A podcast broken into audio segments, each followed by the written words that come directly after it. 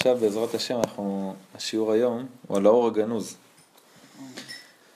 שזה, לדבר על זה זה לא פשוט, הכוונות של זה בטח שאנחנו לא נוגעים, אבל איך, איך, מה אפשר לדבר על האור הגנוז במילים שלנו? אנחנו יודעים שחנוכה, אומרת הגמרא בשבת, מה זה חנוכה? חנו בקפה. שביום הקפה של חנוכה, ככה אנחנו יכולים לעשות את הניסים, את ההודעה על הניסים שהיו לנו, גם אה, נשפך השמן והניצחונות של המלחמות, אבל אומרים חכמי הקבלה, זה מובא בספר הרוקח, בבני יששכר, בעוד הרבה מקומות, מה זה חנו בקפה? אם לוקחים את ספר בראשית, בראשית ברא אלוקים את השמיים ואת הארץ, וחונים במילה קפה, והארץ הייתה טוב ובוהו, וחושך פני תהום, ואורך אלוקים על פני המים, ויאמר אלוקים יהי אור. התיבה, המילה 25 בתורה, אין לי מי לדבר. פאני, את צריכה לעשות אוכל פחות טעים. כזה אוכל אי אפשר להקשיב.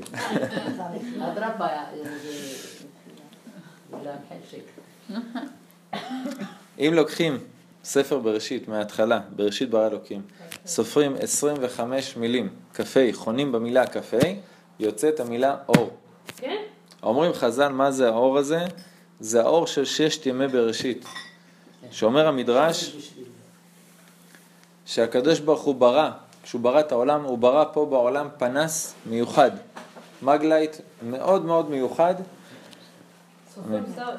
ש... 25, חנו בקפה, כשחונים במילה קפה, במילה 25, חונים על המילה אור.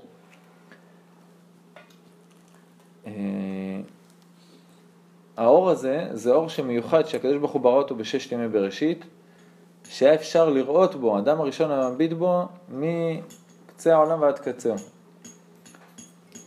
וזה אור מאוד מיוחד, אור שלמשל במכת חושך. בני ישראל היה אור בכל מושבותם, מדובר על האור הזה, הקדוש ברוך הוא עשה חושך, עם ישראל היה להם פנס מיוחד, כל מקום שיהודי היה עובר היה לו אור.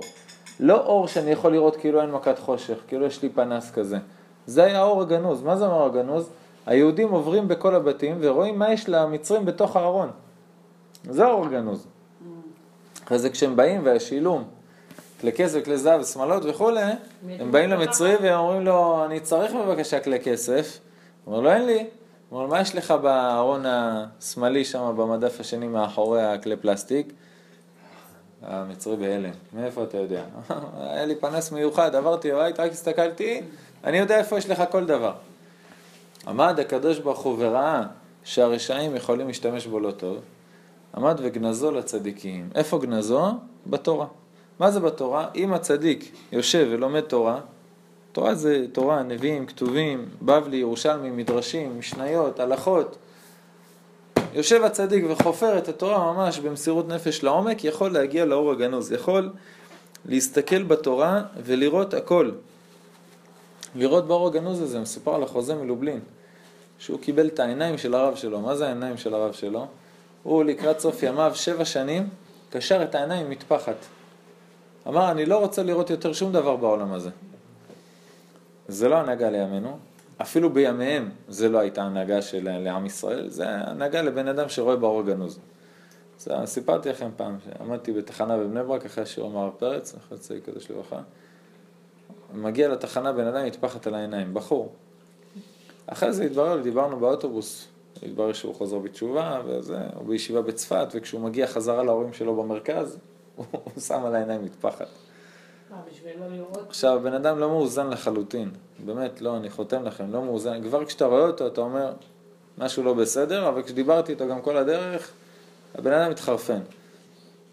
זה לא הדרך לעבוד את הקדוש ברוך הוא. החוזה מלובלין קושר את העיניים מטפחת, והילדים שלו אומרים, וואלה, התחיל מסיבה, אבא לא בבית, הוא בבית, אבל הוא מטפחת על העיניים. והוא קורא להם ואומר להם, אתם חושבים שאני לא רואה בגלל שאני מטפחת על העיניים? התחיל לספר להם כל מה שהם ראו, חשבו, דיברו באותו יום, ועם מי, ומה עשו ובאיזה שנייה. הבינו שהמטפחת זה לא בדיוק, זה, זה הפוך, זה יותר מגלה לו מה קורה. ויש עליו הרבה הרבה סיפורים על הראייה המיוחדת הזאת, שבאמת הוא היה משתמש באור הגנוז בשביל לראות מקצה העולם עד קצה, בגלל זה קראו לו החוזה. היה רואה למרחוק. היה חסיד אחד שלו שרצה לראות מה הרבי עושה בשעה שהוא מסתגר בחדר, התחבא מתחת לשולחן, באחת הפינות של החדר, ומחכה, מחכה, מחכה, רואה את הרבי נכנס, מתפלל, קורא תהילים, עושה ייחודים, הכל, בסדר. ואז הוא רואה אותו, יושב על השולחן, פותח ספר, אומר, ואז נהיה חושך. הוא לא הבין, כנראה הרבי חיבה את האור, משהו, לא הבין למה כשהוא פותח ספר הוא מכבה את האור, בסדר. נהיה לילה, הוא שומע את הרבי יוצא מהחדר, יוצא גם הוא מהחדר חושך, הוא מגשש החוצה, הוא רואה גם במסדרון חושך. מגשש את הדרך, יוצא החוצה, אמור להיות אור ברחוב, הוא לא רואה כלום. הוא קולט שהחושך נהיה אצלו בעיניים. הולך לאחד מהתלמידים של החוזה, היה לו 70 תלמידים מרוח הקודש. סיפורים שכתוב 60, 70, אבל התלמידים שלו גם היו גדולי הדור. בא לאחד מהם, אני לא זוכר את השם שלו, אומר לו, אני לא רואה כלום, אני התעברתי, אני פתאום לא רואה. אז הוא אומר לו, תיקח את העשב הזה והזה, תגיד להם שישחקו אותו בתוך המים, תגמר לך על העיניים, בבוקר אתה תראה, הכל יהיה בסדר. כאילו, חולשה, משהו כזה. שם את העשב, ישן כל היום העשב על העיניים, הבוקר קם, חשוך. חוזר אליו, אומר לו, בוא'נה, כנראה שיש לך משהו קשה. כתב לו שם קדוש על קלף. אומר לו, תשים את זה על העיניים בלילה, יהיה בסדר. שם על העיניים בבוקר, פותח את העיניים, לא רואה כלום, בא אליו, אומר לו, אני לא רואה. הוא אומר לו, תקשיב, השם הזה, אם תשים אותו על אבן, היא תתחיל לראות. תגיד לי מה עשית עם העיניים שלך. אז הוא סיפר לו, הוא אומר לו, מה אתה משוגע? החוזה מלובלין בזמן הזה יושב, פותח את הזוהר הקדוש, ורואה מסוף העולם עד פותח, כשהוא פותח את הזוהר הקדוש, האור הגנוז מגיע. הוא אומר לו, אתה רוצה להסתכל באור הגנוז ולהישאר בסדר? הוא אומר לו, נגד זה אין מה לעשות, החסיד הזה נשאר עיוור כל החיים. גם בשביל לקבל את הכלים של האור הגנוז, אתה צריך להיות עם עיניים. אז החוזה מלובלין, בשביל להבין, כאילו, להגיע למקום, להכין כלים, סגר את העיניים שלו מלראות את כל העולם הזה. אמר, אתה לא יכול להשתמש גם בעולם הזה באור הגנוז ועם העיניים שלך, ברמה ש, שהייתה יורדת אליו. הרב של צפת, הרב הראשי של צפת, בזמן שהחוזה מלובלין, שמע עליו ונסע אליו. נסע אליו אה, ללובלינה. איפה זה בפולין נראה לי, אם אני לא טועה. מגיע אליו, נדבק בו, וממש התלהב עליו הכל, נהיה חסיד שלו שנה שלמה יושב שם.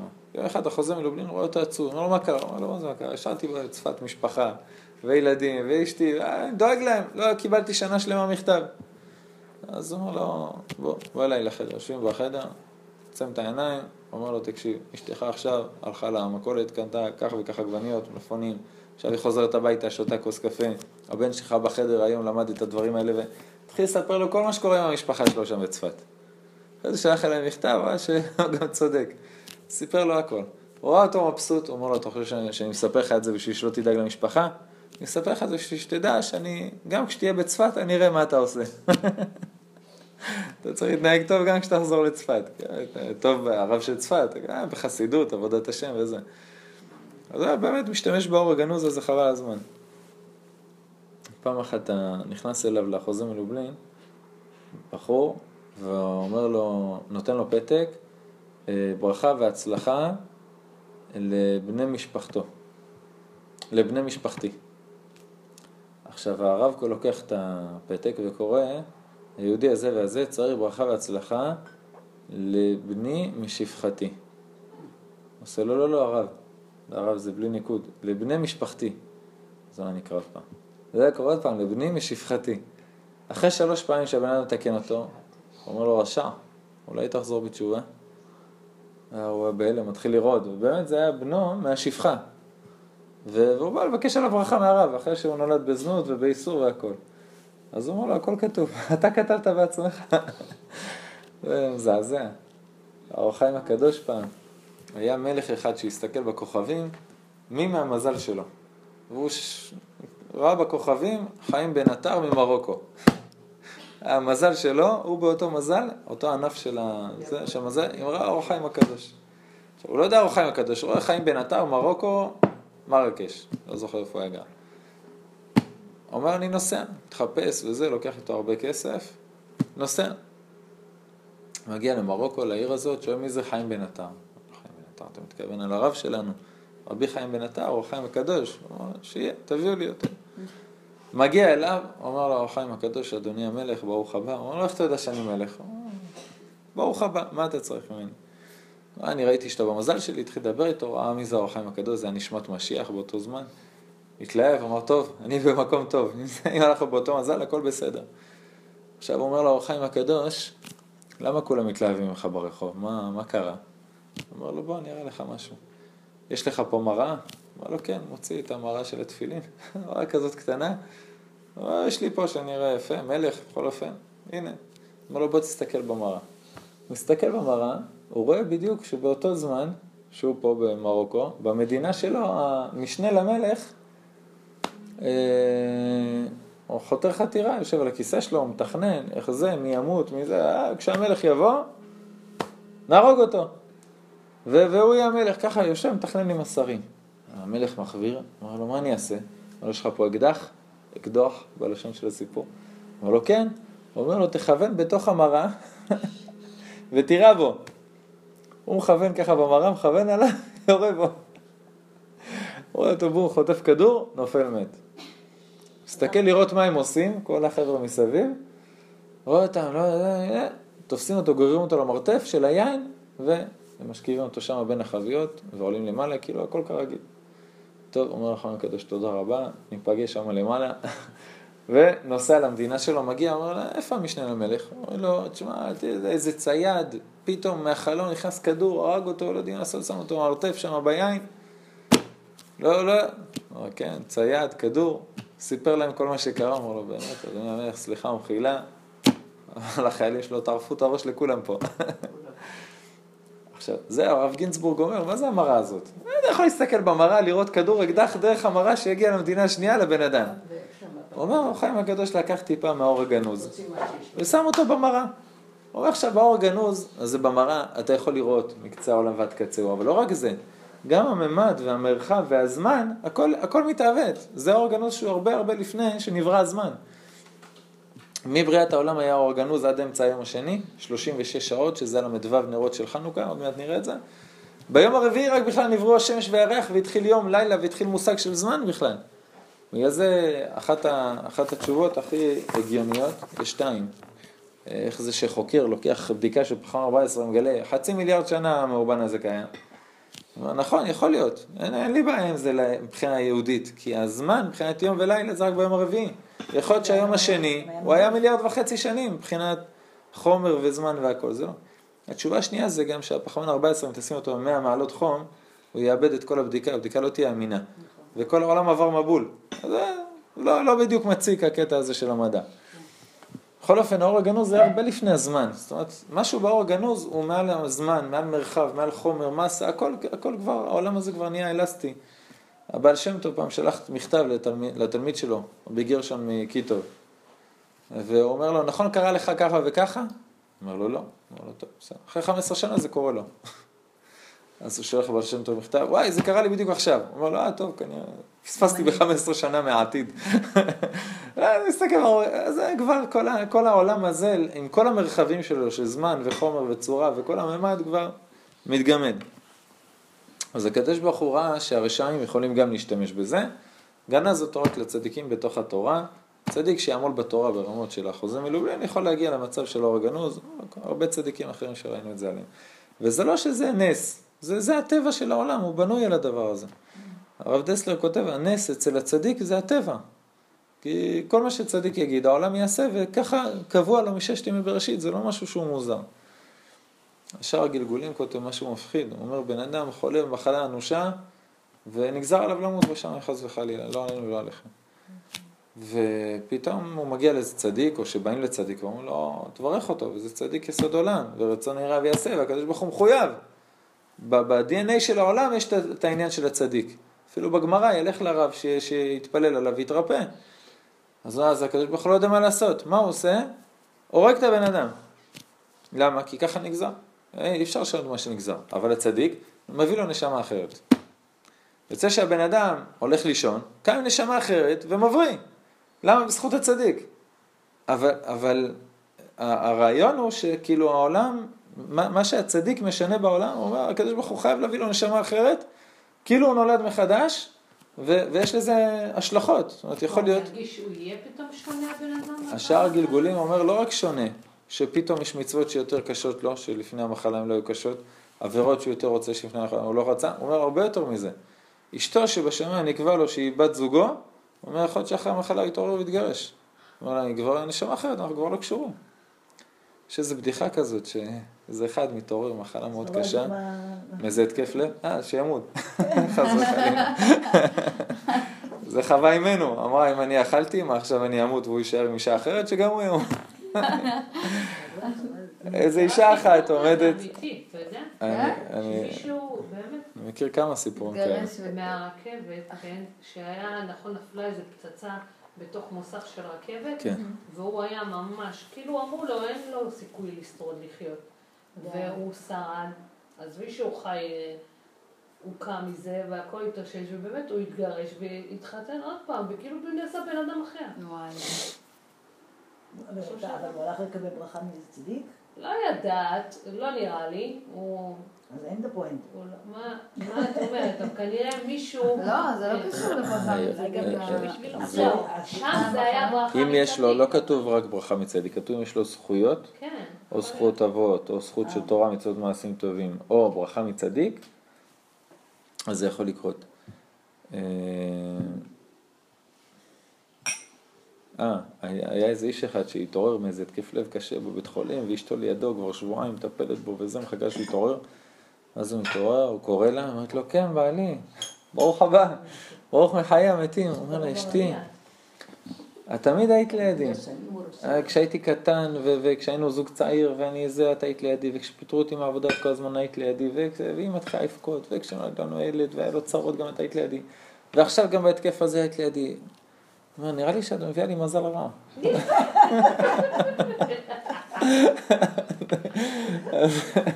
מסכן. אז זה יכול להיות מהשאר הגלגולים, נולד בן אדם אחר, לא יודע, השתילו לו לב של ערבי או משהו, לך תדע. טוב. הרב, יש לי שאלה שמטרידה אותי, איך יכול להיות שנכון, אתה אומר על כסלו, נכון שזה החג של האור, איך זה גלש לטבת? למה זה לא השאירו אותו בתוך כסלו, את כל הנרות? אנחנו אמורים לדבר על זה, אם אני אפספס את זה תזכירי לי, אבל זה, אנחנו אמורים להגיע לזה, בסדר?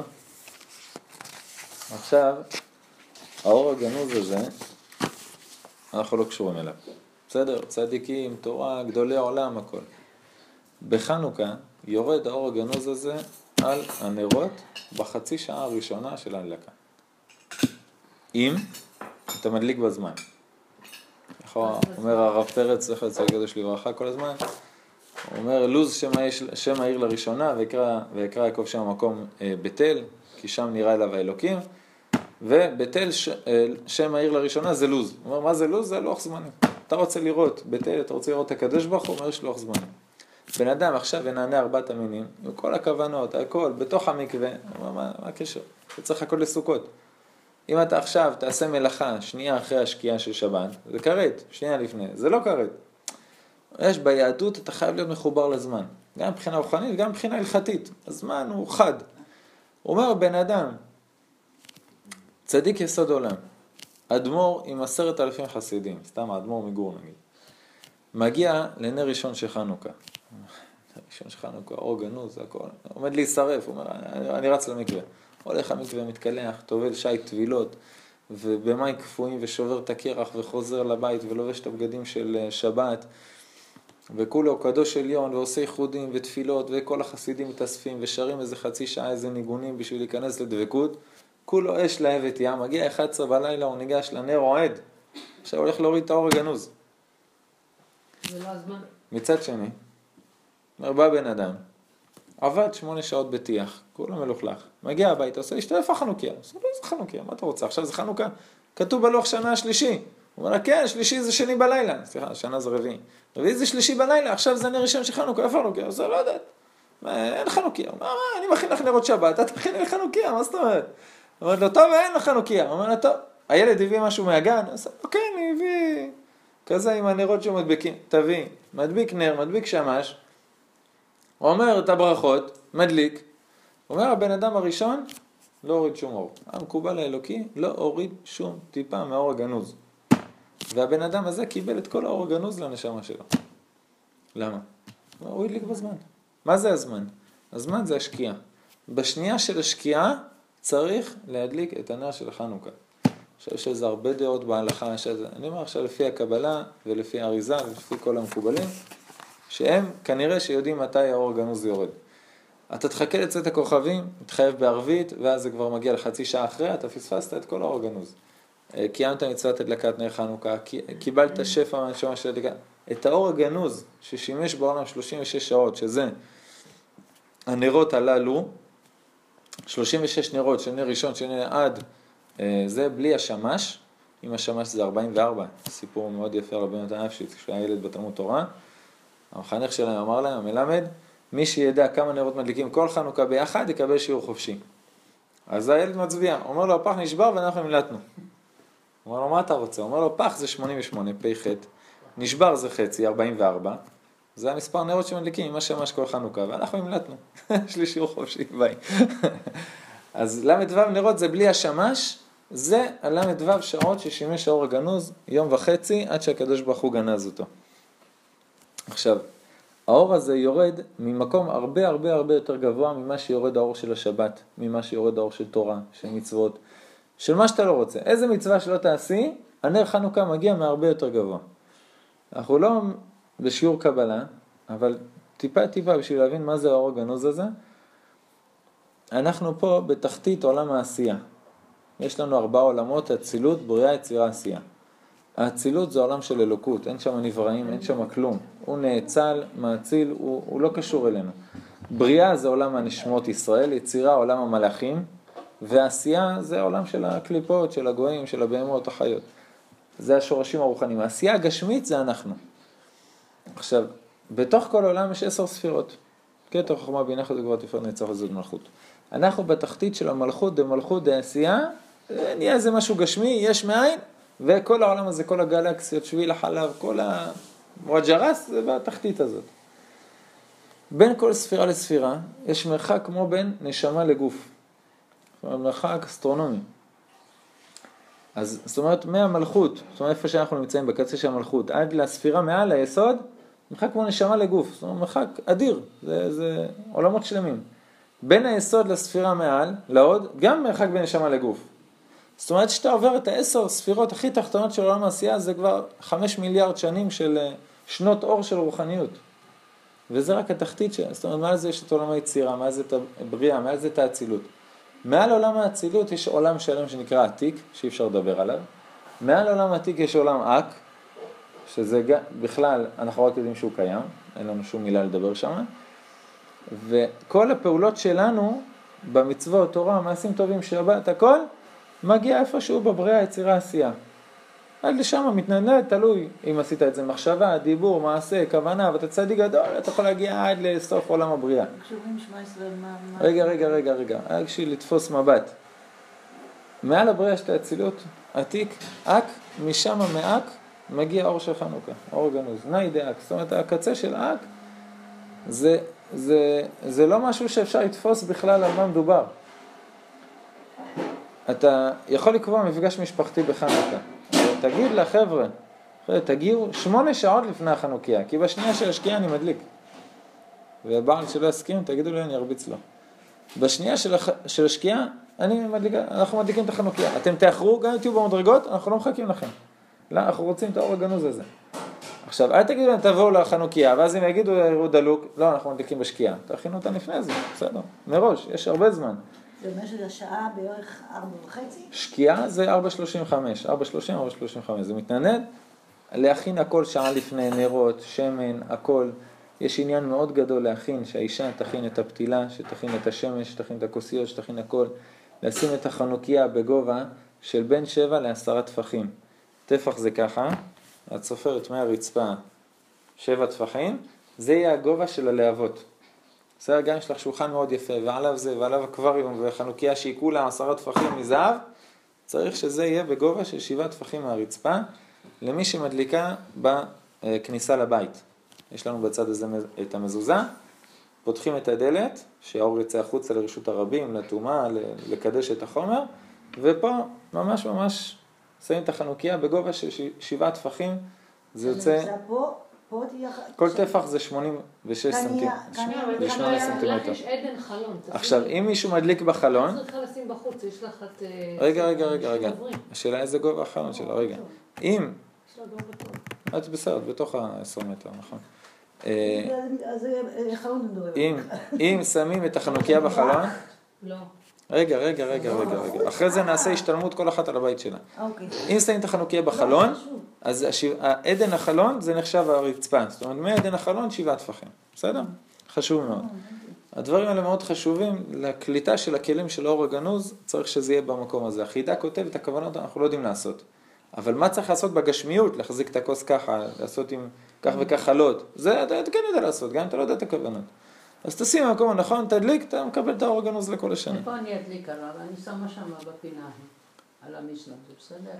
המזוזה פה ושם החנוכה. מעולה, אבל לפחות בחצי השעה הראשונה, כן. שהדלת תהיה פתוחה, אה, בסדר, שמחה. כדי שהאור יצא החוצה לכולם. טוב מאוד. טוב? מעולה. אם יש לך עוד חנוכיה, הבנים, הנכדים, כל אחד הביא מהגן, מהצהרון, מהחוג ומהסבתא, חנוכיה, תפזרו אותם בכל החלונות והדלתות. אתה תדליק בחלון הזה, אתה בחלון הזה, אתה לך לפתח שלהם, תדליק חלון, בלי ברכה. כן. חנוכיה עם ברכה, תעשי פה בכניסה לבית. בסדר? אני... בוא נעבור עכשיו. לא. בסוף, בשמחה. בסוף בשמחה. בסדר? עכשיו, עד איפה האור הזה יורד? אם אני עושה מצווה, כן. כתוב שאת השכר של המצווה אני לא יכול לקבל בעולם הזה. פירותיהם, את הפירות של השכר אני יכול טיפה טיפה לקבל.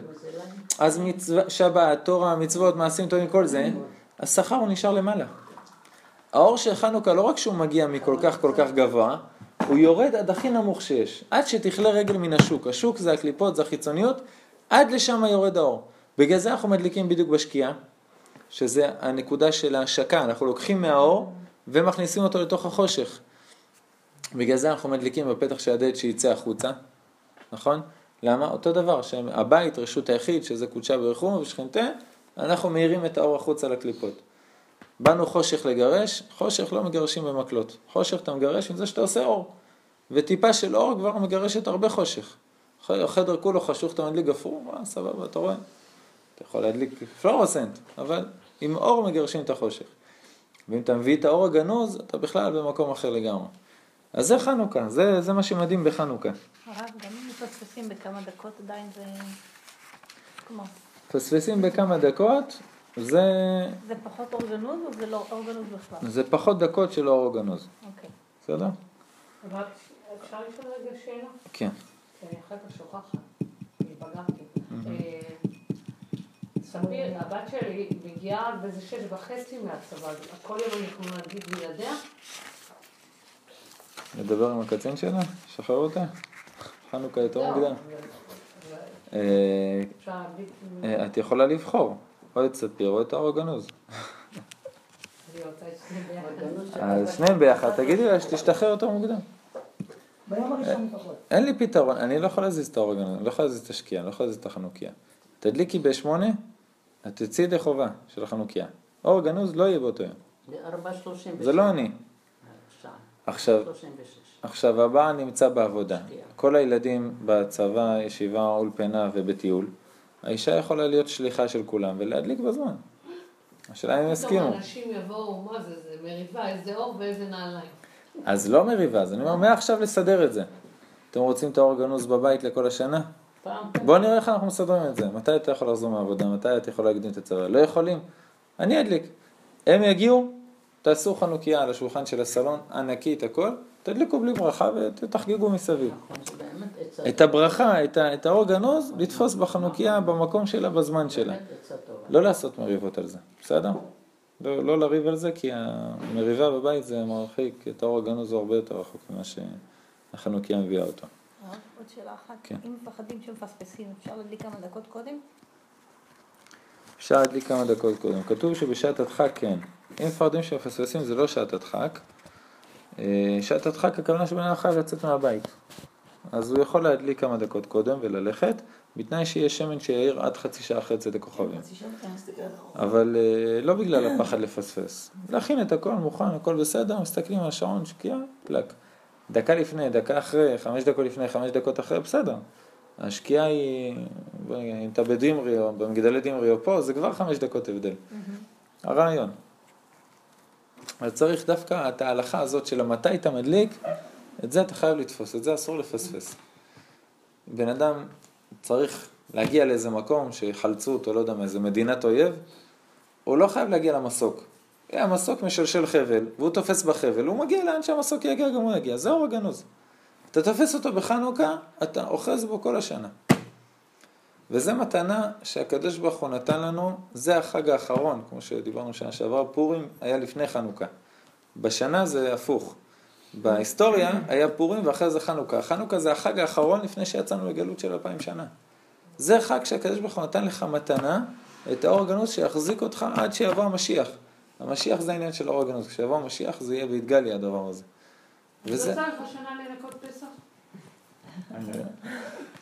לפי מה שאתה אומר, הפסח הזה אנחנו... אמן ואמן.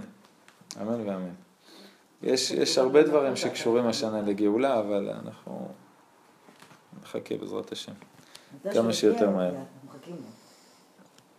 בעזרת השם. יש שני דברים מאוד חשובים שנדבר עליהם שאפשר ללמוד מהאור הגנוז לחיים של היום יום, ואחרי זה נדבר על כמה סגולות של חנוכה, חלק מהרבנית ימימה וחלק מהרבנית ימימה של שנה לפני.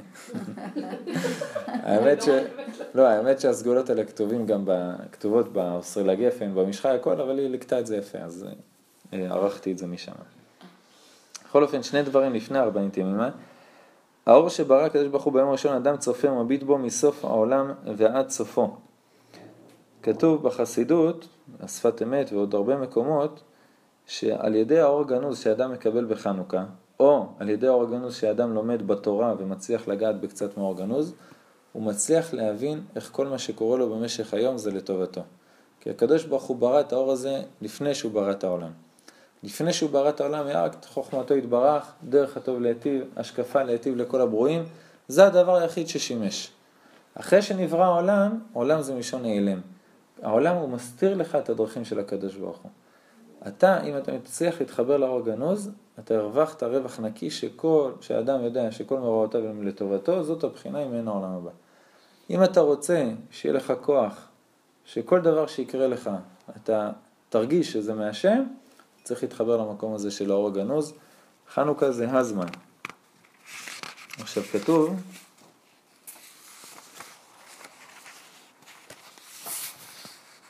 כתוב שם במדרש, וירא אלוהים את האור כי טוב, מהו כי טוב? שהיה אורו מאיר לעולם ולא היה מזיק כשמש הזה. ההמשך של המדרש מתאר לך את השמש כאור שמזיק. למה השמש כאור שמזיק, בניגוד לאור הגנוז, שהוא מועיל לך?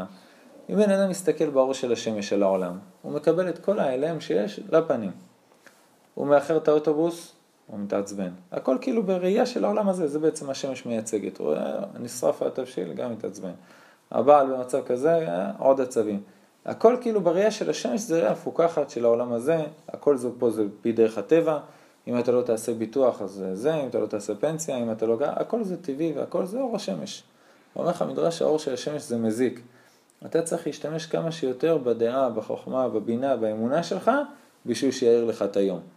תשתמש באור של השמש בשביל לראות את המספר של האוטובוס, אבל אם הוא מאחר, או שהוא סגר לך את הדלת בפנים, עכשיו תדליק את הפנס הזה שקיבלת בחנוכה, ותבין שזה האור הגנוז. כתוב שכל חג,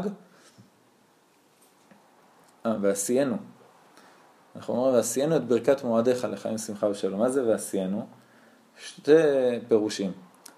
מלשון להשים משואות, שזה להדליק אותם, תדליק אותי בחג הזה לכל השנה, ומלשון למסע, תעמיס עליי את הברכה של החג הזה לכל השנה. בחנוכה אתה מקבל פנס.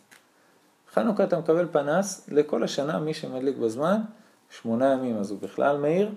פנס שכל סיטואציה שתגיע במשך השנה, הקדוש ברוך הוא ידליק לך את האור של הפנס, אתה רואה זה לטובה? מעולה.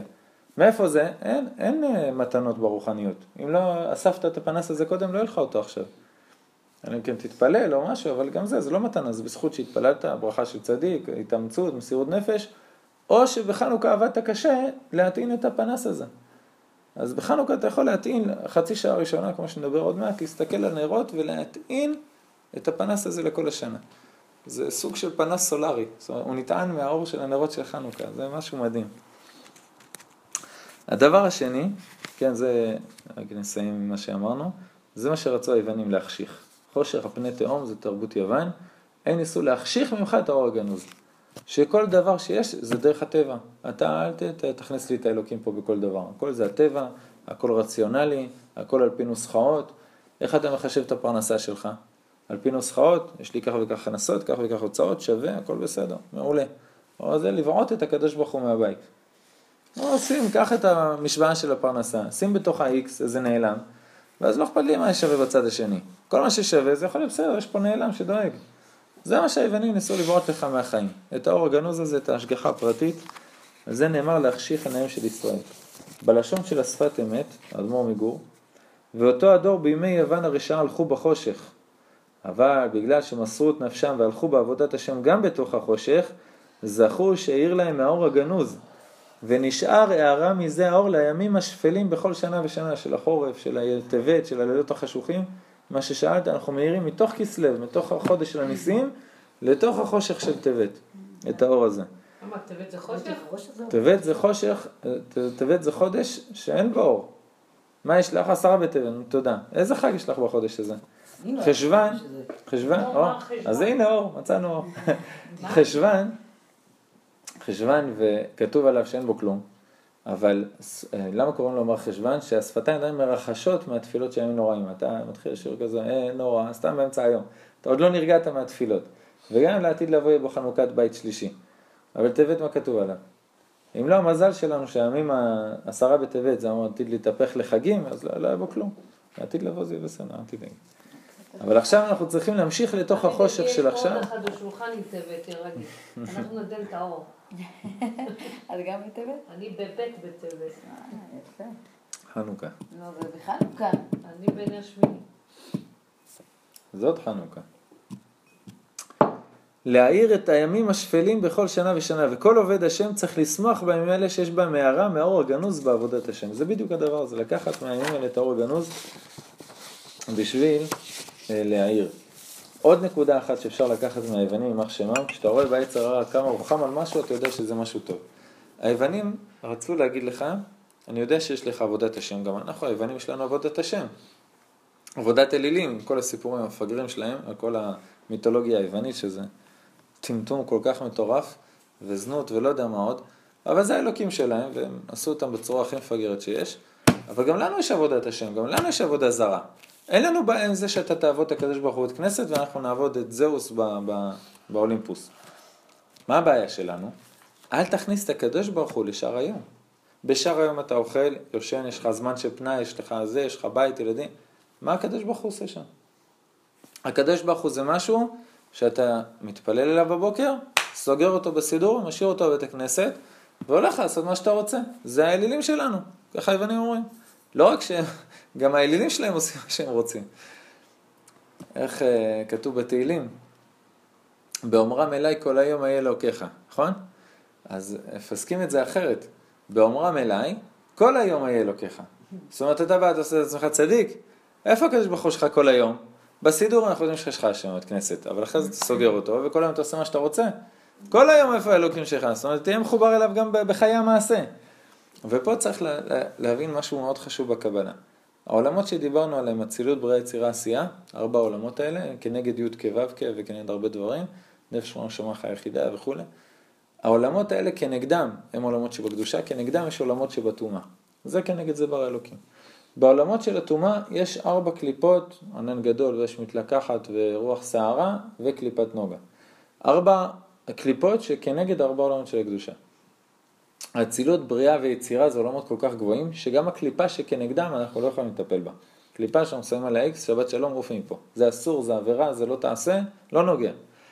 העולם העשייה זה עולם שבו אנחנו עובדים, אותו אנחנו צריכים לקדש. גם הקליפה של עולם העשייה, קליפת נוגה, זה קליפה שהיא פרווה. מה זה אומר פרווה? היא בגבול שבין הטומאה לקדושה. ואנחנו צריכים כל החיים שלנו פה בעולם הזה לקחת כמה שיותר מהקליפה הזאת ולהעביר אותה לקדושה. מה זה אומר בחיי היום-יום? אני בונה עכשיו בית. למה אני בונה את הבית? אני יכול לקחת את הבית הזה או לעבודה זרה, או לעשות ממנו בר, או מועדון סנוקר, או לעשות ממנו בית כנסת. מה הבית עצמו? זה קליפת נוגה. אני אקח אותו לטומאה, הוא יהיה טומאה, אני אקח אותו לקדושה, הוא יהיה קדושה. יש עכשיו פלאפון, אוטו, כסף, כל, רהיטים, כל דבר שיש, מה אני עושה איתם? עוד יותר מזה, יש לי זמן. יש לי עכשיו זמן של תפילה, זמן של עבודה, זמן של לישון, עכשיו יש לי פה שעה שהיא פנאי. זה קליפת נוגה, מה, מה אתה עושה עם השעה הזאת? תרבות פנאי? הולך לתיאטרון, רואה סרטים, מדבר לשון הרע, רחל, מבלבל את המוח, או שאתה לוקח את זה לקדושה. גם לשבת, לנוח, לדבר עם הבעל, לדבר עם הילדים, או לפתור איתם תשבץ, זה לקחת את זה לקדושה, זה החיבור של המשפחה. אבל שאלה, מה אתה עושה עם הזמן הזה? זה קליפת נוגה. היוונים אומרים, את הקליפה הזאת, תשאירו את הקליפה, אל תיתן אותה לקדוש ברוך הוא. תבוא לאצטדיון, תבוא לראות סרטים, תבוא לאוניברסיטה, לא בשביל אה, ללמוד איך לרפא אנשים, בשביל ללמוד כפירה ופילוסופיה וכל מה שיש נגד הקדוש ברוך הוא. ת, כל מה שאתה רק רוצה מהעולם הזה, אל תחבר אותו לקדוש ברוך הוא. ובדיוק שם באה חנוכה, מה היוונים גזרו? לכתוב על קרן השור, שכל אחד יכתוב על קרן השור, אין לי חלק באלוקי ישראל חס וחלילה. יש כמה פירושים מה זה קרן השור. קודם כל, זה כל היום, הם היו הולכים מאחורי, הם היו חורשים, כל היום הבן אדם חורש, ורואה על הקרן של השור, אין לו חלק באלוקי ישראל. זאת אומרת, להשפיע לך כל הזמן של העבודה, שתשכח את הקדוש ברוך הוא. ויש הסבר אחר, שפעם בזמנם לא היה בקבוקים. אז קרן השור זה מה שהיו ככה משקים את התינוק, שהתינוקות מגיל קטן, לקחת אותם לטומאה, חס וחלילה. אז אתה צריך לעשות הפוך, תרבות פנאי, זמנים של פנאי, קליפת נוגה, כל מה שקשור לעולם הזה, כמה שיותר תחטוף לקדושה, לדברים חיוביים. לבנות את העולם, לבנות את עם ישראל, לבנות את המשפחה, כל, כל הדברים החיוביים. וגם הילדים מגיל קטן. גם העבודה וגם הילדים מגיל קטן, תקשר אותם לקדושה ולקדוש ברוך הוא. אז זה דבר שלוקחים לו כוחות, לוקחים בשביל הכוחות מחנוכה. יש פסקה מאוד יפה של הרב קוק שאומרת את זה במילים שלו, אנחנו נדלג על זה. למה היה חשוב לי לאסוף את הסגולות של חנוכה? בגלל שנשים לא מצוות על לימוד תורה. מה זה אומר שנשים לא מצוות על לימוד תורה? זה אומר שגם אם ילמדו תורה ברמה של החוזה מלובלין, הם לא יכלו לקבל את האור הגנוז. למה? בגלל שמי שאין לו ציווי, אין לו את הכלים בשביל לקבל את הדבר הזה. עכשיו, זה לא בשורה כזאת קשה, כי 99.999% מהגברים שלומדים תורה גם לא מגיעים לאור הגנוז. זה לא שפספסנו משהו שהוא די הגיוני מבחינתנו, אנחנו לא אחוזי מלובלין. אבל זה אומר שהפעם היחידה שיש לאישה אפשרות לפגוש את האור הגנוז, זה חנוכה. גבר, אם הוא ילמד תורה 200 שנה ברמה שיכול, יכול לפגוש את זה בתורה, הוא לא צריך לחכות לחנוכה. בתכלס יוצא שכולנו נפגשים תורה בחנוכה. אצל נשים זה יותר קריטי, זאת אומרת חנוכה זה ממש. על גבר לא כתוב שאסור לעשות מלאכה בחצי שעה הראשונה של חנוכה. לאישה אסור. נשים נהגו לא לעשות מלאכה. למה? האישה זה, זה, זה הבטריה שלה לכל השנה, החנוכיה. עכשיו באה אישה, מנדדת לבעלה, בוא ניסע לטיול ביוון בחנוכה עשרה ימים.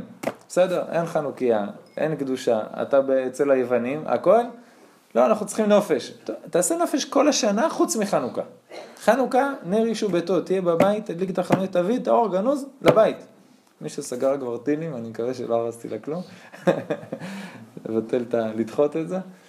אבל יש עניין מאוד גדול, דווקא בחנוכה, נר אישו ביתו, להביא את כל האורות האלה לבית שלך לכל השנה. ו... למה אתה הולך למקום אחד? אתה יכול לקחת את החנוכיה איתך. אבל זה לא נר אישו ביתו. אתה תקבל את האור הגנוז, הבית לא. אה, עוד פעם, יש אילוצים, זה משפחה, וזה דברים אחרים. אני אומר כאילו את האידיאל, מה הכי טוב שיהיה? כמו הסוכה. הסוכה הכי טוב זה לא לצאת ממנה שבעה ימים. שהמניין יהיה בסוכה, אוכל בסוכה, הכל בסוכה, רק זה שירותים ולחזור. אנחנו לא במקום הזה, אז כמה שאתה יכול אתה חוטף מזה. היה מישהו שאמרתי לו את זה לפני ראש השנה ויום כיפור, אמרתי לו, תקשיב, אתה עכשיו אוסף את השפע שלך לכל השנה. תבוא לבית הכנסת, תתפלל את הכנסת, אני יודע, כל השנה אני לא מציג לך. עכשיו תבוא. כן, פה, שם, שחור לבן, לא בא. נסע באופניים, עשה טיולים, עשה הכל. לא משנה. לא בא, לא ראש שנה, לא יום כיפור, לא כלום. שנים לפני זה היה יושב לידי. במקום לידי בית כנסת, הוא היה יושב. אה, אני לא זז כל היום. שבוע אחרי יום כיפור הוא חטף וואחד מכה, ממש מהקדוש ברוך הוא, ואני אומר לו, תשמע, אני מתפלל, אני מבקש ברכות מצדיקים, הכל, אבל בחיית רבאק, את השקים של השפע שיכלת לאסוף, אתה פספסת. זה, זה, זה צריך להבין שמה שאתה אוסף בחג, זה מה שיהיה לך כל השנה למשוך ממנו את, את היתרה של, ה, של הזכות שיש לך שם. אז אצל נשים זה, זה כפל כפליים בחנוכה. אז קודם כל לא לעשות מלאכה בחצי שעה הראשונה של, החנו, של ההדלקה, שזה אמרנו חצי שעה מהשקיעה אה, והלאה, ועוד חצי שעה. החוות יאיר כותב לא רק לא לעשות מלאכה, גם לשבת, לשבת מול חנוכיה ולהסתכל על הנרות מהרבה סיבות. אבל קודם כל, לשבת. ספנג'ים, סופגניות, סביבונים, פאזלים, מתנות לילדים, הכל, תשמרי לאחר כך. חצי שעה. בכל מקרה יש כל כך הרבה תפילות ומזמורים שאני אומר שצריך להגיד, כבר נשרף לך חצי שעה. בסדר, נשרף תרתי משמע, אתה מול הנרות, אחרי חצי שעה בסדר. הילדים לא מסוגלים לחכות, תכין להם הכל על השולחן בסלון, את הספנג'ים ואת הסופגנים ואת הסביבונים ואת המדברים, מה שאתם רוצים. בשנייה שאבא מסיים להדליק, תרוצו, תיקחו, תאכלו, תשברו, מה שאתם רוצים. אני לא פה. אני מול החנוכיה חצי שעה מאופנטת. בסדר? כמו ככה, לא זזה. והבן אדם בפנים לחלוטין, קודם כל. דבר שני, כתוב עד שתכלה רגל מן השוק. אומר רבי מרוז'ין, עד שתכלה רגל ראשי תיבות שער. שרפים עומדים ממעל לא, לא אמרנו זה ל"ו נרות של חנוכה, יש מלאכים מעל הנרות, לא רק האור הגנוז, יורדים מלאכים ביחד עם האור הגנוז שבאים להעלות את התפילות שלך למעלה. תתפלל. חצי שעה הזאת תתפלל את החיים שלך. החידה כותב שרפים, מלאכים. אה. אני יכול לשלוח לך את זה כתוב. נראה לי יותר קל. יש לי את זה במחשב.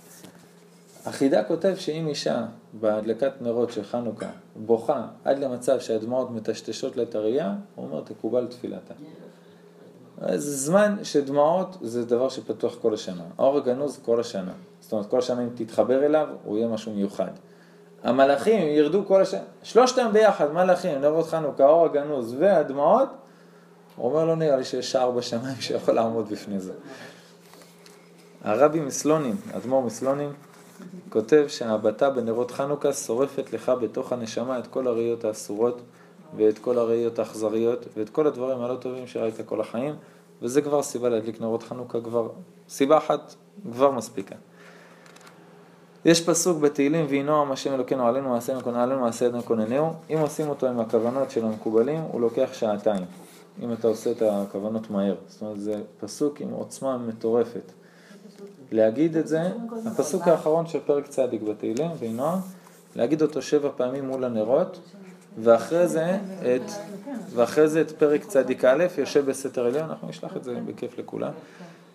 יושב בסתר עליון, שזה פרק צדיק א', להגיד אותו גם. יושב בסתר עליון זה מזמור שמקדמת דנא זה מזמור של שמירה, בגלל זה אומרים אותו מוצאי שבת, הבנים הכנסת אומרים אותו מוצאי שבת, כי עכשיו מתחילים המזיקים, ועכשיו צריך את הזמן של השמירה.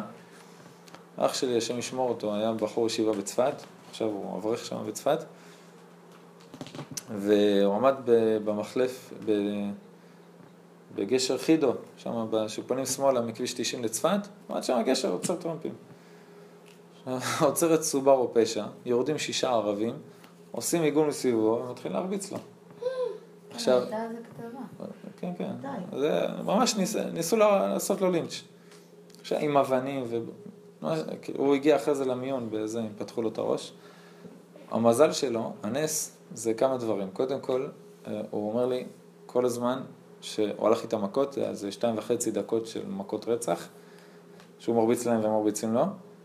הוא אומר, לא הפסקתי להגיד יושב בסתר אליה. במשפחה הוא אכל את זה, הוא ינק את המזמור הזה. הוא אומר, אני אומר יושב בסתר עליון והולך איתם מכות. אומר, הדבר השני, היה לי תיקוני זוהר בתיק. אומר, אמרתי, אין תיקוני זוהר פה, הכל יהיה בסדר. הדבר השלישי שיש לו מזל זה שהאחים שלו הגדולים לא הפסיקו להרביץ לו כשהוא היה קטן. אנחנו במשפחה יש לנו שריטה, כל הזמן הולכים מכות. עד שהתחתנתי עם לאה והיא אמרה לי, אני לא מרשה לך יותר. אבל היה אה, כל הזמן הולכים מכות. והוא כמעט בגובה שלי וברוחב פי שניים ממני, הוא מאוד ז'לוב כזה.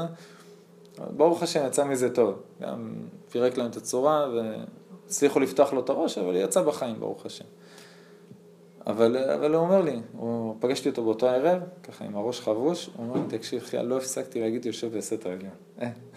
זה מה שהציל אותי. אז זה מזמור שמסלק שדים, רוחות, מזיקים, מה שאתה לא רוצה. שלא נדע.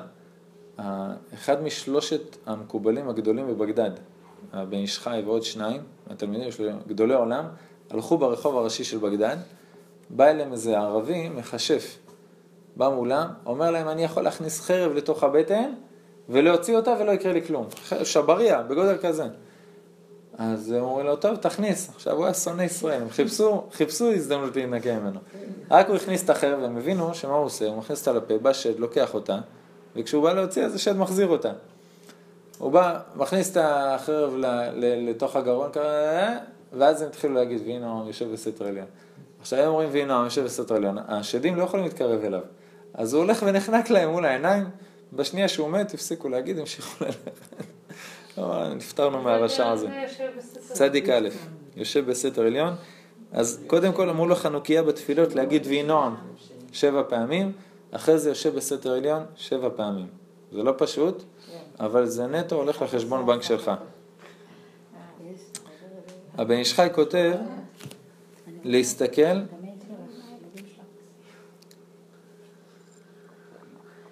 הבן איש חי כותב להסתכל בנר, בפתילה ובשמן. הנר זה הלהבה, הפתילה והשמן. הוא אומר זה ראשי תיבות נפש. ולהתפלל, להסתכל על הדבר הזה ולהתפלל על כל המחלות הנפשיות שילכו. זה כולל פחד, זה כולל דיכאון, זה כולל עצבות, זה כולל דברים הרבה יותר גרועים, גם שלך וגם של אנשים אחרים. זה הזמן להתפלל, זה אומר בן איש חי. להגיד את המזמור שהיא חנוכת הבית לדוד, מזמור ל' בתהילים, שזה גם מזמור שהוא סגולה לריפוי, שאומרים אותו בהדלקת נרות, מזמור שהיא חנוכת הבית לדוד, אורנך השם כדיתני וכולי. להגיד את זה, לכוון נר פתילה שמן, נפש, ולכוון שילכו כל הבעיות הנפשיות. היום המחלה מספר אחת בעולם היום זה דיכאון. זו מחלה שהיא נפש, וגם האמת שגם המחלות של הגוף זה דברים שקשורים לדברים בנפש. סגולה לחזרה בתשובה. זאת אומרת, אם יש בן, חס וחלילה, שלא לומד תורה, שלא מניח תפילין, אם יש בת, שהתרחקה מהדרך של היהדות, אומרים המקובלים בתאריך של ליל חנוכה שחל בראש חודש טבת. השנה זה יוצא יום שלישי, ליל שלישי, שבוע, עוד שבועיים. אה, להתפלל עליו שיחזור בתשובה. למה נר שמיני? לא, נר שביעי. לא, לא, זה נר שביעי. כן, נר שביעי. ליל שלישי זה אומר שני בלילה. אה, ליל שלישי. כן, שני בלילה. הקיצר, בלילה של ראש חודש טבת וחנוכה ביחד, זה הלילה שחזר ישמעאל בתשובה. באותו לילה הוא חזר בתשובה, יום למחרת נפטר אברהם אבינו. וכתוב עליו שהוא נפטר בשיבה טובה, ויגברו אותו יצחק וישמעאל בניו. הוא אומר, מה ישמעאל עושה פה? הוא אומר, הוא חזר בתשובה, בגלל זה אה, שמו אותו בפסוק. הוא אומר לך המקובלים, ישמעאל חזר בתשובה בתאריך הזה, שהיה אחד הרשעים, אתה רואה את הצאצאים שלו עד היום, את הערבים. הוא אומר, כל אחד יכול לחזור בתשובה בתאריך הזה. אז מה עושים הערב? מה עושים? תיקבר בשיבה טובה, ראשי תיבות, טבת. ככה כתוב על אברהם אבינו. שהילדים יחזרו? להתפלל בלילה של ראש חודש טבת, בלילה של חנוכה שחל ראש חודש טבת, זה, זה גם היום פטירה של אברהם אבינו, שהוא. אברהם אבינו, אם אני מתפלל עליהם, אני אמות למחרת, אין דבר אחר. בגיל 120, זאת אומרת לא השנה. לא. אז בגיל, גם אנחנו מסכימים בגיל 120 שנה, אפילו המרוקאים. אומרים עד 150, לא צריך. אנחנו אומרים על ביאת עכשיו. עד ביאת משיח. כן, כן, יש צורך, עד 120. יש לה. הרבי מקוצק אומר פתילות, המשנה כותבת. לא, לא אנחנו עדיין לא לא מסכימים. לא מסכימים. הרבה הגמרא בשבת כותבת שפתילות, המשנה, פתילות ושמנים, שאסור להדליק בהם בשבת, מדליקים בהם בחנוכה. אומר רבי מקוצק, מה זה פתילות ושמנים? זה נר. נר השם נשמת אדם. אומר נשמות שאפילו הקדושה של השבת לא מדברת אליהם, בחנוכה אפשר להדליק בהם. חנוכה, הם ידלקו מהאור של החנוכיה. אתה רואה את זה גם בכל עם ישראל. משפחות שלא שומרות שבת, אין משפחה שלא מדליקה נרות חנוכה, סביבונים, הם לא מבינים למה. חלק מהם די דומים למתייוונים שיהודה המכבי היה הורג אם הוא היה היום, הם מדליקים נרות חנוכה. למה? הוא אומר, זה יורד כל כך נמוך עד הקליפות. וזה שבת חנוכה, זה יום מאוד עצום. כי הנר של החנוכה, שאתה מדליק לפני הנרות שבת, הוא מעלה מהמקום הכי למטה את הנשמות, ואז הנר שבת נותן להם וולה לגבוה. זה משהו מאוד מדהים, שבת חנוכה. עזרא הסופר בערב ראש חודש טבת ציווה על כל עם ישראל לגרש את הנשים הנוכריות. זאת אומרת, גם מי שצריכה להתפעל מישהו שהוא כלוא בנישואי תערובת, זה הזמן. ערב ראש חודש טבת שחל בחנוכה, שיפרקו את החבילה או שהיא תתגייר, אבל זה הזמן להתפעל לנשים האלה. נר שמיני. נר שמיני זאת חנוכה, אנחנו נדלג, זה לא יום חשוב. חיכיתי שתקפצי. אמרתי שאני מדלג על נר שמיני זאת חנוכה. נר שמיני. זה, זה סגולה, משפט כזה סגולה, שאנשים ירימו את העיניים מהפלאפון. לא, אני כל הזמן יודעת שאתה אומר את זה. נשלח לך את זה, אל תדאגי, לא מאמינה. לא, לא, באמת, אנחנו צריכים, יותר מזה, איך נשלח? זה לא ייכנס לטלפון כל הזה. אל תדאגי, אל תדאגי. אבל אין להם מייל. טוב, עכשיו כולי אוזן. לפלאפון בהודעה, הכל בסדר. נר שמיני, זאת חנוכה. אומר הרבי מרוז'ין, אומר הפעולה שצדיקי הדור הגדולים ביותר לא מצליחים לפעול בתפילת הנעילה ביום כיפור, יכול כל יהודי פשוט לבקש ולפעול בדמעות מול הנרות ביום השמיני של חנוכה וזאת חנוכה. לא צריך להגיד עוד שום דבר מעבר לזה, נכון? אבל זה יום שהמהר"ל כותב שהוא מעל הטבע, השבע זה הטבע, שש והרוחניות של הטבע, שמונה זה מעל הטבע, ברית וכולי, וכל מה שקשור למשהו שאני רוצה מעל הטבע, לידה קלה, זוגיות, דברים שלא הגיוני שיקרו, הוא אומר זה היום שהגיוני שיקרו. זה יום שהוא מעל הטבע, כותב המהר"ל. הבן איש חי כותב, מי שיש לו ניתוח או בדיקה מאוד חשובה, יקבל על עצמו בלי נדר, שבאחד מימי החנוכה לא יעשה מלאכה בכלל כל אותו היום. הוא אומר וינצל, יהיה בסדר. זאת אומרת, מותר לנסוע הכל, לא, לא שבת, אבל שלא ילך לעבודה. יום אחד לפחות של חנוכה. האבא של הרמב"ם, רבי מימון בן יוסף, כותב, זה הגיבורות שלנו, הספנג'יות, אין להקל במנהג אל ספינג', ככה הוא קורא לזה, שהוא מנהג הקדמונים, וכשהם קלואים בשמן הרבה, כמנהג המרוקאים, תהיה לו ברכת פרנסה כל השנה, שנאמר מאשר שמנה לחמו, שזה הפרנסה, שזה השמן, ומנהג אל ספינג' אין לבזותו, וכל הזריז בו תבוא לברכה ויקרעו שטרי חובותיו. מה ביקשו ממך? לאכול ספינג' עם שמן, זהו.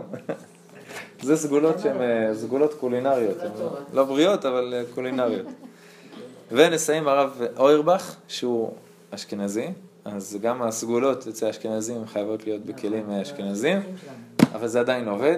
אומר, למה אנחנו אוכלים דווקא סופגניות בחנוכה, ולמה את הסופגניות אנחנו אוכלים בנפרד, לא בתוך הארוחה, כדי שנברך עליהם על המחיה. למה אנחנו רוצים לגרום לברכת על המחיה בחנוכה?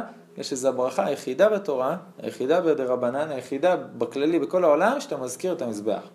על מזבחך אפילו ברכת המזון לך תזכור של המזבח. בחנוכה זה החג של המזבח, שבאו תראו את המזבח, הקריבו עולות, הכל. אז זו סגולה אשכנזית, זה לא מוריד לך מלאכים, אבל זה הרב אורבך. הוא אומר לך להזכיר את המזבח ולכוון ולהתפלל לבית המקדש ולהתפלל על חנוכה, שזה מה שאנחנו צריכים היום. העיקר של חנוכה זה חזרה מלכות ישראל. זה, זה, מה אנחנו צריכים יותר מזה? שיבוא בית המקדש, נקריב עוד פעם קורבן מזבח, תחזור מלכות ישראל הנורמלית, לא הכנסת הזאת שמתפזרת לך כל שנתיים. באמת מלכות ישראל, נביאים, מלכים, כהנים, בית מקדש, משיח, כל הצדיקים. וכן יהי רצון ונאמר אמן. בעזרת השם שנזכה לראות בבניין אריאל בקרוב, אמן כן יהי רצון.